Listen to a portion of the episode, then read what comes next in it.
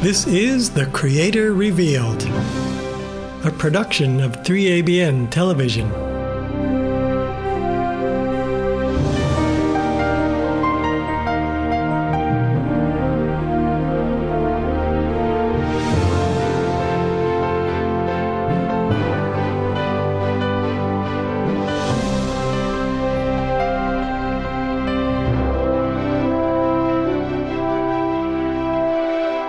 Welcome to The Creator Revealed. I'm Tim Standish. I'm a scientist. And being a scientist, I was taught not to believe in the Creator. But when we look at the creation, we not only come to the conclusion that there is a Creator behind it all, but it tells us the most fascinating things about His nature, His personality, if you will. Absolutely. You know, that's what Paul wrote to the to the Romans, that in Romans one twenty. He says that God's invisible attributes are seen in the things that He made. And we're so glad you're joining us today. This is already becoming a very popular program. In our first segment, you're going to get just a little bit of science. And in the second segment, we'll be giving you a practical application. And I'm just very thrilled. What are we talking about We're today? Talking about relationships, relationships between organisms and their environment, and relationships between one kind of organism and another kind of organism. All right. I'm when ready we, to learn. All right, then. I, I, I love this, this topic because it It, it, it, it tells us so many beautiful things about not only ourselves, but also God who created us. This photograph I took one day on the, on the campus of Loma Linda University. These poppies are such beautiful flowers. And it's fascinating to watch the bees uh, buzzing around them. The thing that struck me um, when I was looking at these, was these two organisms are working together. Yes. They are not in some kind of struggle to the death with one another. Right.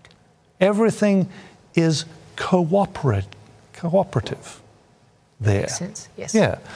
And it got me thinking about what the... Not only cooperative, but dependent, really. Interdependent. They yes. are interdependent. Yes, the bee gets... obviously sugar ultimately right. from the flower, and the flower is pollinated by the bees. So there is there's a nice trade-off here. Both of them are benefiting in a beautiful way. So uh, as a biologist, I you know started thinking about things, because one of the things that I was taught over the course of my education was that a central principle of life is competition. Mm. Competition, not cooperation. So organisms are in this kind of struggle to the death. The survival of the fittest. That's right, the right. survival of the fittest. Yeah. But in reality, I started to think about, in reality, could life even exist if that was really the principle? When we look at living things, we see cooperation, interdependence, all over the place. When it comes to bees, let's say, um, how do you how do you get a bee?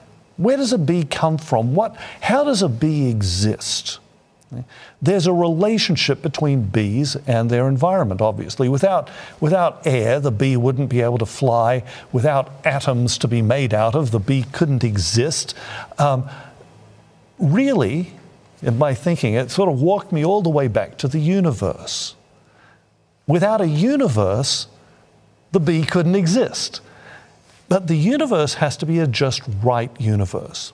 There are all kinds of factors that have to be just precisely right if you want to get a bee, or a poppy, or a human, or a puppy. Or, you mean just matter. To sustain life, when you're talking about all these factors, to sustain life, we've got Mars that they're saying, you know, Perhaps they're learning a little more, but w we are a planet on which everything comes together perfectly to sustain life. Oh yes, this planet is a very, very special planet. That's becoming quite obvious yes. from the study of these uh, planets that they're finding out there in space. Ours is special. It's a very special planet. There's no doubt about that. But I'm going bigger than the planet. Okay. I'm going the whole universe. Mm-hmm. The whole universe operates by laws. And we're not going to talk about all of them. Don't panic. But let's talk about one of them, gravity. Because yes. gravity is something that we all understand. It turns out that gravity is just right so that our sun can exist. Our sun is actually a great big hydrogen bomb up in the sky. It's, it's, it's made out of primarily hydrogen, and gravity pulls that hydrogen together so that in the center of the sun, the pressure is so high that the hydrogens are fusing together, and when they do that, they release enormous amounts of energy, and that's what's going on up there. That's interesting. It's just right.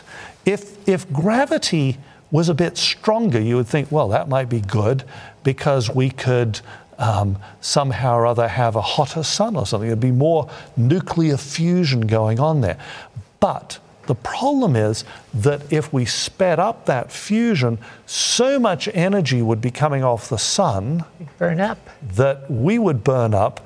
Not only that, the orbit of the Earth would change. The Earth would have to uh, be adjusted in many, many different ways, but there probably isn't a way of adjusting things so that life could possibly exist. If it was stronger, the Earth would be orbiting closer. We'd actually have to rearrange things and put the Earth a long way away. But it's not just the amount of radiation, light coming off. It's also the kind of light. Um, it, there's certain kinds of light like X-rays. We don't see it, but we know that those can do a lot of damage to us. Mm-hmm. uh, so that would be a problem as well. Getting everything to work with stronger gravity might well be and probably is impossible for life to exist. So what would happen if we made it a little bit weaker? What if we made it um, so that the fusion is not going on so rapidly inside the sun? Well, then the sun would be too cold and we wouldn't have enough light energy hitting the Earth. The Earth would freeze. Ice there age. Wouldn't, yeah. we'd, we'd be in a permanent ice age. And again, the bee couldn't exist. And neither could the flower, neither could the human being, neither could the elephant. No life could exist if gravity wasn't just right. That's amazing. So bear in mind, yeah, it takes a universe to make a bee. Um, this is just one of many things that need to be just exactly right. So that's a relationship thing. For the relationship to exist between life and the rest of the physical universe, things have to be just right. We've got to get them exactly perfect. Now, let's get back to this business of how organisms relate to one another. Charles Darwin wrote about that. And here is what he thought. This is in The Origin of Species, his, yes. his most famous book. He wrote, "It is the most closely allied forms, varieties of the same species and species of the same genus or related genera, which from having nearly the same structure, constitution and habits, generally come into the severest competition with each other. Consequently, each new variety or species during the progress of its formation will generally press hardest on its nearest kindred and tend to exterminate them." Um, that's a solemn thought, isn't it? You can it see, is. by the way, you can see, you can see why it is that people regularly take this kind of thinking, and Charles Darwin also spells it out quite clearly, and apply it to human beings and say, well, there are other human beings who need to be exterminated um, because we're in competition with them. Mm-hmm. And that is a, that, that's not um, a hypothetical situation. That is something that has been acted on over the course of history. Um, but think about it. Our, the most closely related are the ones that are in the severest competition, according to this way of thinking. There is no competition, uh, sorry, no cooperation.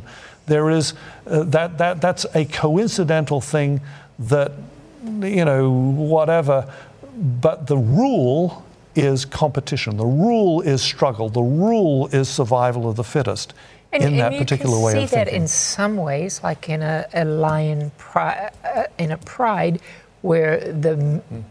the dominant male will kill his cubs or something like this. So there's sometimes that, yeah. if you look at that in that isolated incident, that may be true, but not overall. Well, here's the interesting thing about something like that. Don't you, don't you viscerally respond to a situation oh, like yes. that?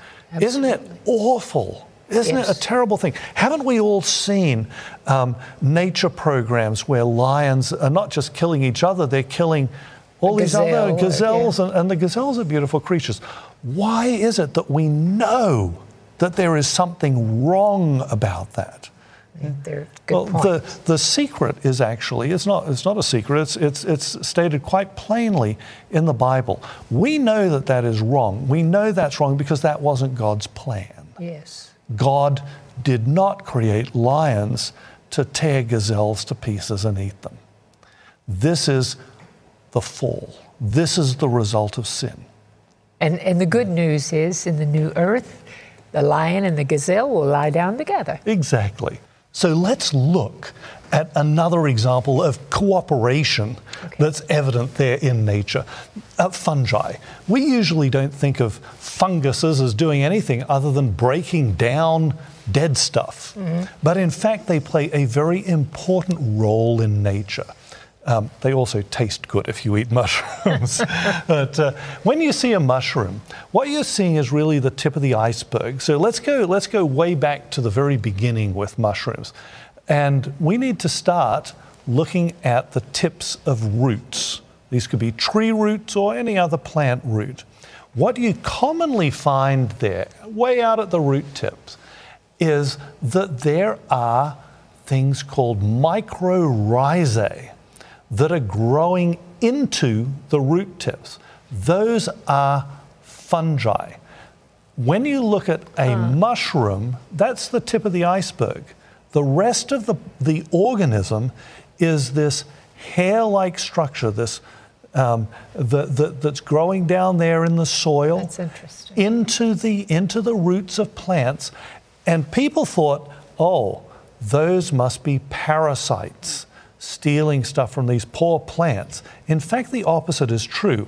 When we start looking at what the, um, what the plant gets from these fungi, it's quite amazing. First of all, they get water. And obviously water is very important for plants. It increases the size of their root system, the surface area, so they can absorb water, pass it on to the plant. In addition to that, the fungi help to absorb Um, minerals that the plants need to grow, and they give protection to the plant.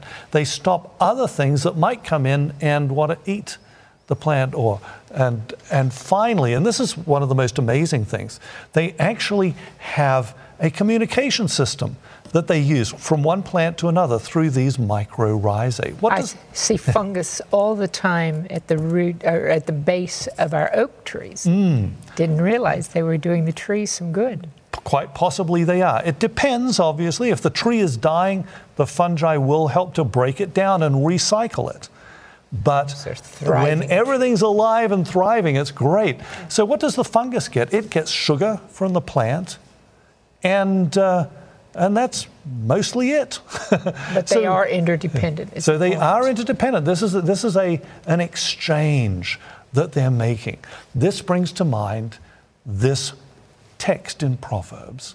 There are three things that are too amazing for me, four that I do not understand. The way of an eagle in the sky, the way of a snake on a rock, the way of a ship on the high seas, and the way of a man with a young woman. So all relationships. All relationships, the bird and the air, the, the, the man and the woman, cooperating, working together.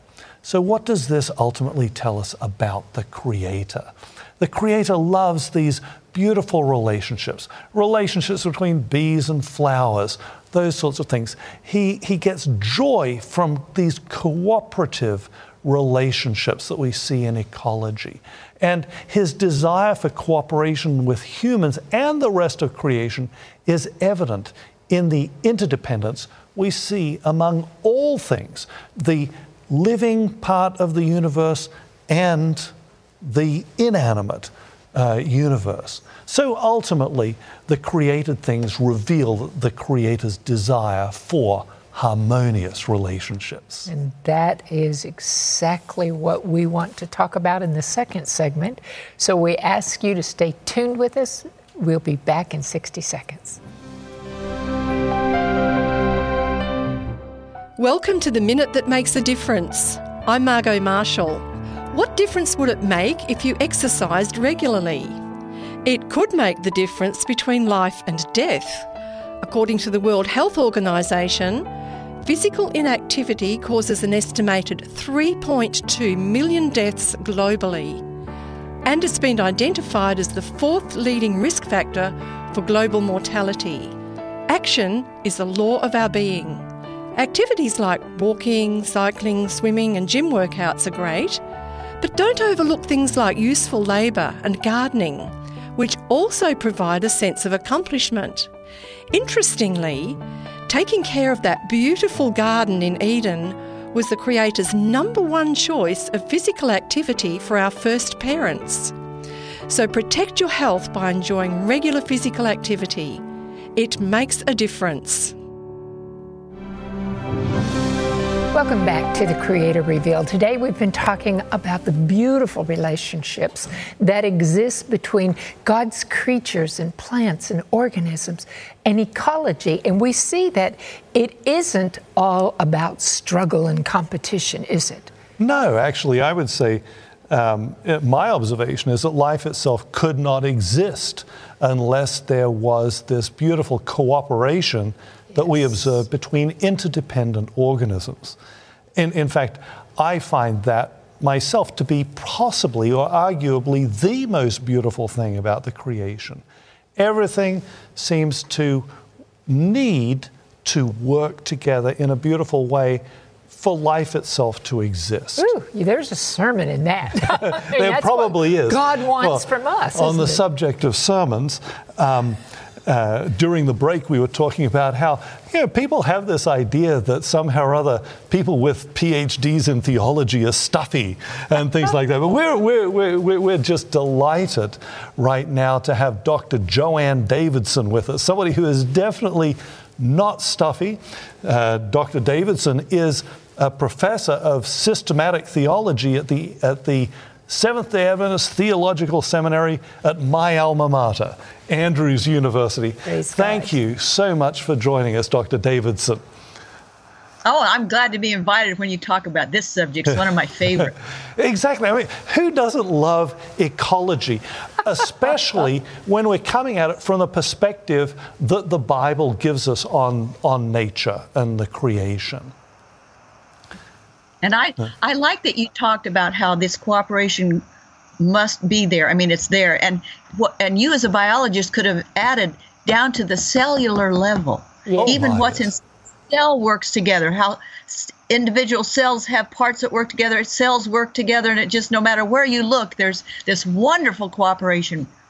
And and interestingly enough, we as human beings, we instinctively know that there is something wrong going on when we see a breakdown of that cooperation. Things like cancer, that's a breakdown yes. of cooperation between cells. Um, and and and I believe we naturally wince when we see these sort of terrible things yes. that do occasionally occur in nature, like lions killing gazelles and stuff. We know in our hearts that that's just not the way it's supposed mm. to be. Um, the creation is is broken in some profound way. Oh, yes. And, you know, it's, when people think about heaven, they think about golden streets and playing harps on a cloud. But when God describes heaven in Isaiah eleven, he describes all of this uh, cruelty being erased away. the lion's going to lie down with the lamb and the goat with the leopard, and a little kid can put his hand in a cobra's hole. And and then it says the reason why this is going to happen is because the world will be full of the knowledge of God Amen. As the waters cover the sea. And so God is looking forward to this day, too.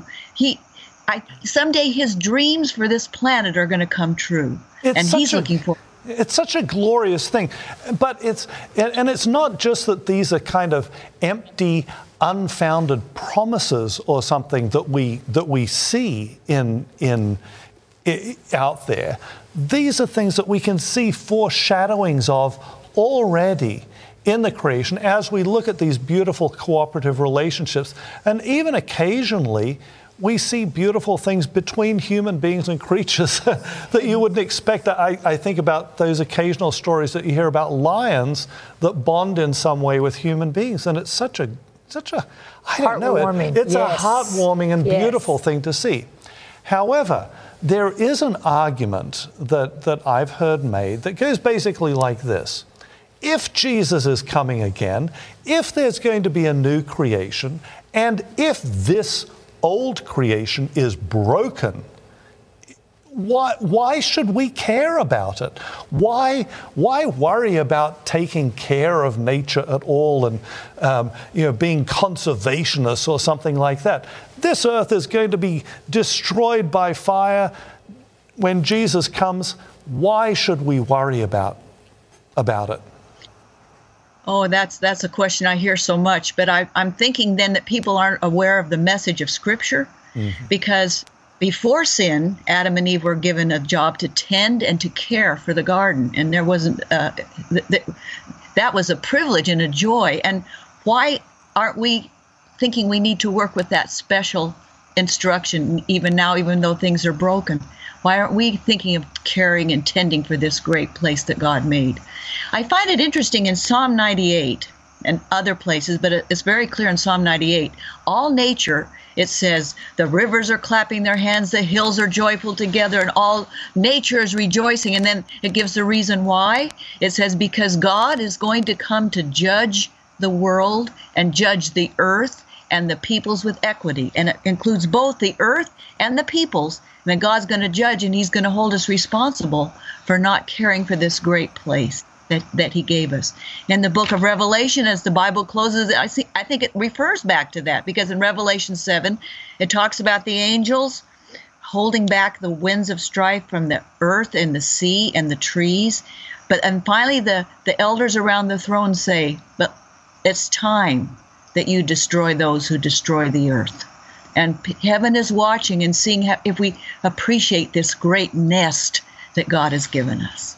Don't you think that part of the reason, Doctor Davidson, that God gave us, when he gave us dominion, we were to learn to rule in covenantal love as he does with us?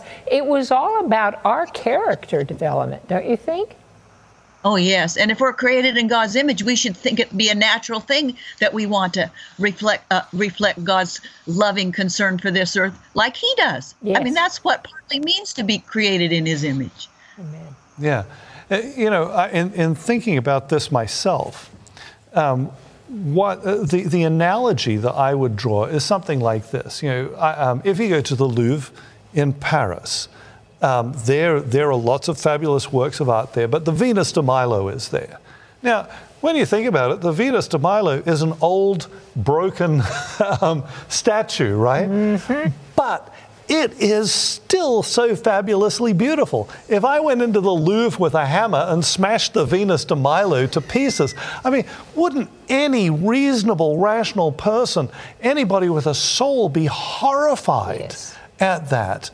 And yet, uh, you know, so it's surely if, if we go and, and just destroy this wonderful work of art that God created, it, it says something profoundly evil about ourselves. There's something wrong with, with us if we, if we actually feel that that's okay.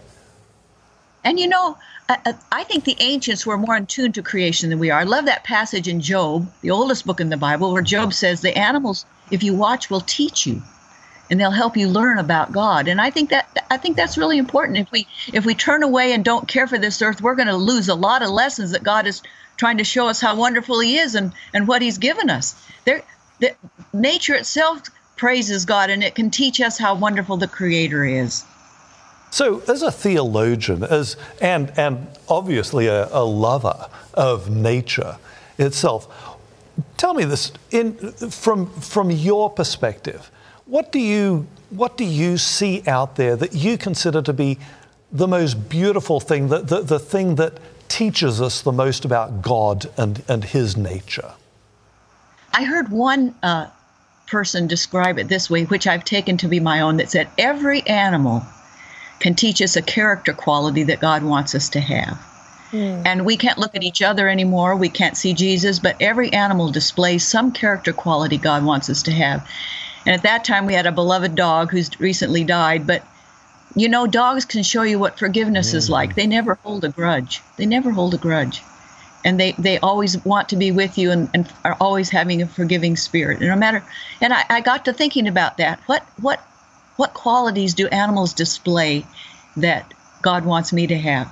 You know, you and know when, when you said that, my initial thought was, oh, no, that's ridiculous. Insects, what can... And then I thought, go to the ant, thou sluggard. uh, yeah, so it's there. It's it's it's amazing. Yes, that's, that's a really deep point.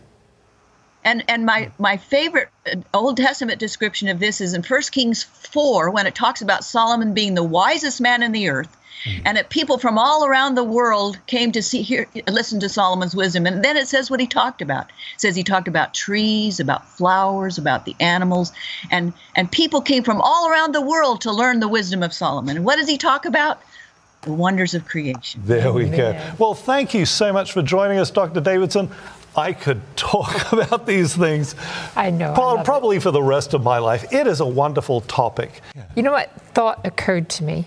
Is after Jesus did the miracle with the fish and the loaves, he told his disciples to gather together the, rem- the remnants of what was left. Yeah. He never wasted anything. And if we waste our resources that God has given us, if we aren't taking good care of it, I think we're not following in the footsteps of Jesus. I have to agree with you. You know, there's something ugly about wanton wastefulness, and something beautiful, actually, about conserving what God has given to us in such unbelievable abundance in this world. I, I'm just amazed at the gratuitous beauty, these glorious relationships, and, and just the abundance of resources that we have to support our lives and the lives of other creatures. And that's that's something that we need to keep in mind. It's not just for us, it's for everything. Remember, the first angel's message says, worship the Creator. When we worship God in the beauty of His holiness, we will be appreciating what He has done for us. Thank you for joining us.